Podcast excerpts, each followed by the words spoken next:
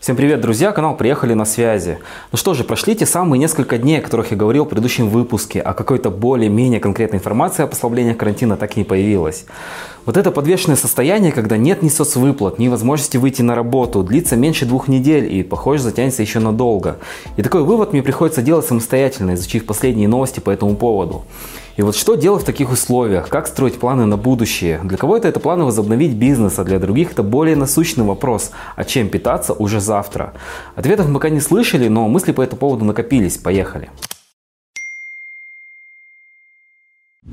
Но сначала короткое отступление. Да, впервые на канале появилась реклама. Я бы ее не вставлял, не будь она действительно полезной. Есть у нас давние друзья, компания Able, онлайн-академия современных профессий. Там сейчас идет акцент на обучение по двум направлениям – веб-разработка и Data Science. В академии вас научат с нуля строить современные сайты, онлайн-магазины и многое другое. Второе направление – это извлечение полезной информации из огромных массивов данных. В Able вас научат работать с машинным обучением, применять искусственный интеллект. Да-да, сегодня это не фантастика, а самая настоящая реальность. И эти технологии уже активно применяются являются крупнейшими игроками рынка в банковском секторе, магазинах и многих других направлениях. Наши работодатели это тоже понимают и ищут толковых специалистов. И как раз таких толковых специалистов готовят Weibo. В Академии учат люди, которые сами имеют опыт работы в Google и крупнейших южнокорейских компаниях в сфере онлайн-обучения. Курсы длятся полгода и по итогам вам помогут создать несколько рабочих проектов для портфолио. А самое главное, в связи с карантином до конца этого месяца на курсы будет действовать 50% скидка подписчикам нашего канала. Кроме того, сейчас действует пробный период. Это бесплатный доступ к образовательной платформе в течение трех дней после регистрации. За это время можно понять, интересно это вам или нет. В общем, сейчас самое время расширить список своих навыков, поэтому все ссылки ищем в описании. Итак, для начала о том, что происходит сейчас и на что хотя бы в теории нужно ориентироваться, чтобы понимать, когда начнутся серьезные послабления. На данный момент, когда количество заболевших приближается к 7 тысячам, на эту цифру уже мало кто обращает внимание. Ключевой здесь, по идее, прирост, причем для каждой области отдельно, а не общий по стране. Вот, к примеру, меня, как алматинца, эти цифры сначала обнадежили, а затем обломали. Чтобы карантин был серьезно ослаблен, нужно, чтобы прирост в сутки был не более 2%. Вот за последние сутки в Алматы он ровно 2%, но вчера был скачок, а значит наблюдение мы снова обнуляем. А вот кому не повезло, так это Шимкенту, где 50 новых случаев или прирост 11%. Там при таком раскладе наоборот, пора ужесточать карантин. По факту же на эти цифры либо уже никто не ориентируется, либо скоро перестанут это делать. Во-первых, снова и снова властям приходится сравнивать последствия, ставить на одну чашу весов здоровья граждан, на вторую экономическую стабильность.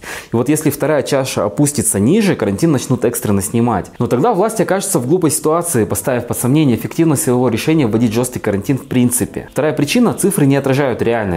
Где-то скрининг не ведется так активно, где-то плотность населения другая. Что касается Шимкента и Тарасской области, там большая часть новых случаев выявлена на закрытых территориях среди работников предприятий. Это Петроказахстан в Шимкенте и Тенгиз Шеврой в Тарасской области. Выбранная сейчас тактика – это что-то среднее между жестким карантином и его отсутствием. То есть ни то, ни другое, такой комплекс полумер, который по факту не работает.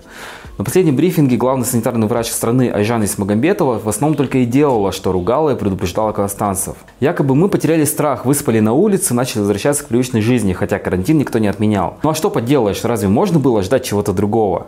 Тем более, что чем дольше мы сидим на карантине, тем меньше терпения остается у людей. Я, я все чаще встречаю сторонников теории о том, что коронавируса на самом деле нет, и все это глобальная афера. Я сейчас не смогу фактами опровергнуть эту версию, подтвердить тоже не получится. Да и какой в этом смысл, если мы все равно играем по официальным правилам, тем самым, где вирус есть и где из-за него болеют и умирают люди. Но вернемся к брифингу. Чтобы делать выводы и построить предположения, придется вырывать факты из контекста. Но поверьте, сильно смысл это не поменяет. Про Астану была интересная статистика. Ранее, кстати, Аким столицы уже пригрозил станчанам возвращением к жесткому карантину. И санитарный врач кинула еще один намек на то, что ослабления могут наступить не так скоро. Она озвучила информацию, что в Астане более 80% проверенных предприятий не соблюдают санитарные требования. И тут же Исмагомбетова напомнила, что наказания за подобные нарушения довольно жесткие.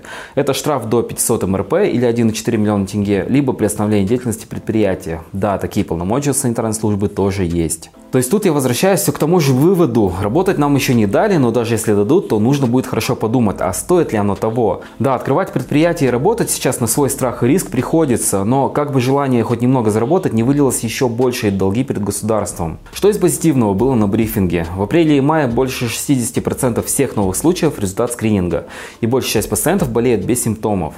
Хотя если задуматься, позитивного тут мало. С одной стороны, да, это оправдывает и объясняет значительный прирост заболеваемости в последние дни. С другой, раз такие результаты, то заболевших, которые еще не прошли скрининг, в Казахстане в разы больше, чем 7 тысяч. Но вот этот скрининг немного ломает нашу математику. Помните, да, об условиях смягчения карантина? Прирост менее 7, 5 и 2% в течение 7 дней. Вот эти условия сейчас напрямую регулируются скринингом, и масштабность тестирования постоянно увеличивается, запускаются мобильные пункты приема анализов и так далее. В таких условиях масштабного тестирования прирост у нас не скоро снизится до тех цифр, когда карантин можно будет снимать официально. Но раз так, то ключевой вопрос сейчас такой, а как жить-то дальше? Ну, предпринимателей на самом деле вариантов немного. Максимально ужиматься, экономить, сокращать штат, молиться на существенную поддержку от государства или вовсе закрываться. Но тогда все равно придется понести расходы. Сотрудникам, оставшимся без работы, законом полагаются компенсации. Да и долги перед кредиторами, если они есть, тоже остаются.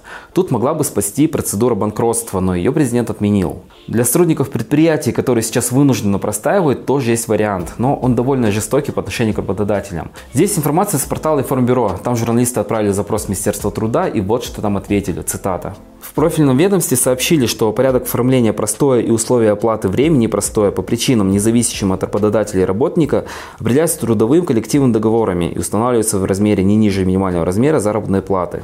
Иными словами, если вы перестали получать 42 500 тенге после окончания режима ЧП, но при этом официально трудоустроены в компании, которая вынужденно простаивает, нужно трясти своего работодателя. Именно он по закону берет на себя социальные обязательства и должен платить минимальные зарплаты работникам, то есть все те же 42 500 тенге. Получается разница лишь в том, что раньше деньги платило государство, а теперь их придется доставать из кармана предпринимателей. Со стороны кажется, что это перекладывание с больной головы на здоровую, вот только насколько вторая голова здоровая, тоже вопрос.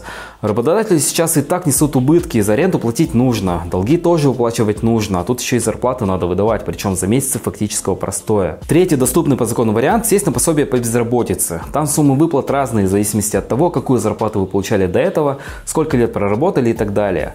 Но в среднем цифры могут быть сопоставимы с минимальной зарплатой. Учитывая, что президент постоянно говорит о создании новых рабочих мест, возможно и трудоустроиться в перспективе получится. Тут уж как сработает местный центр занятости. И на поверхности вариантов в принципе больше нет, но я все-таки надеюсь, что нормальные существенные послабления карантина скоро будут. Иного выхода сейчас просто нет. Есть доля истины в словах санитарного врача о том, что все сейчас зависит от самих людей. Чем осторожнее мы будем, тем быстрее вернемся к нормальной жизни. Может это и не ключевой фактор, но наверняка там наверху понимают, что прямо сейчас наряду с большим экономическим кризисом назревает кризис социальный.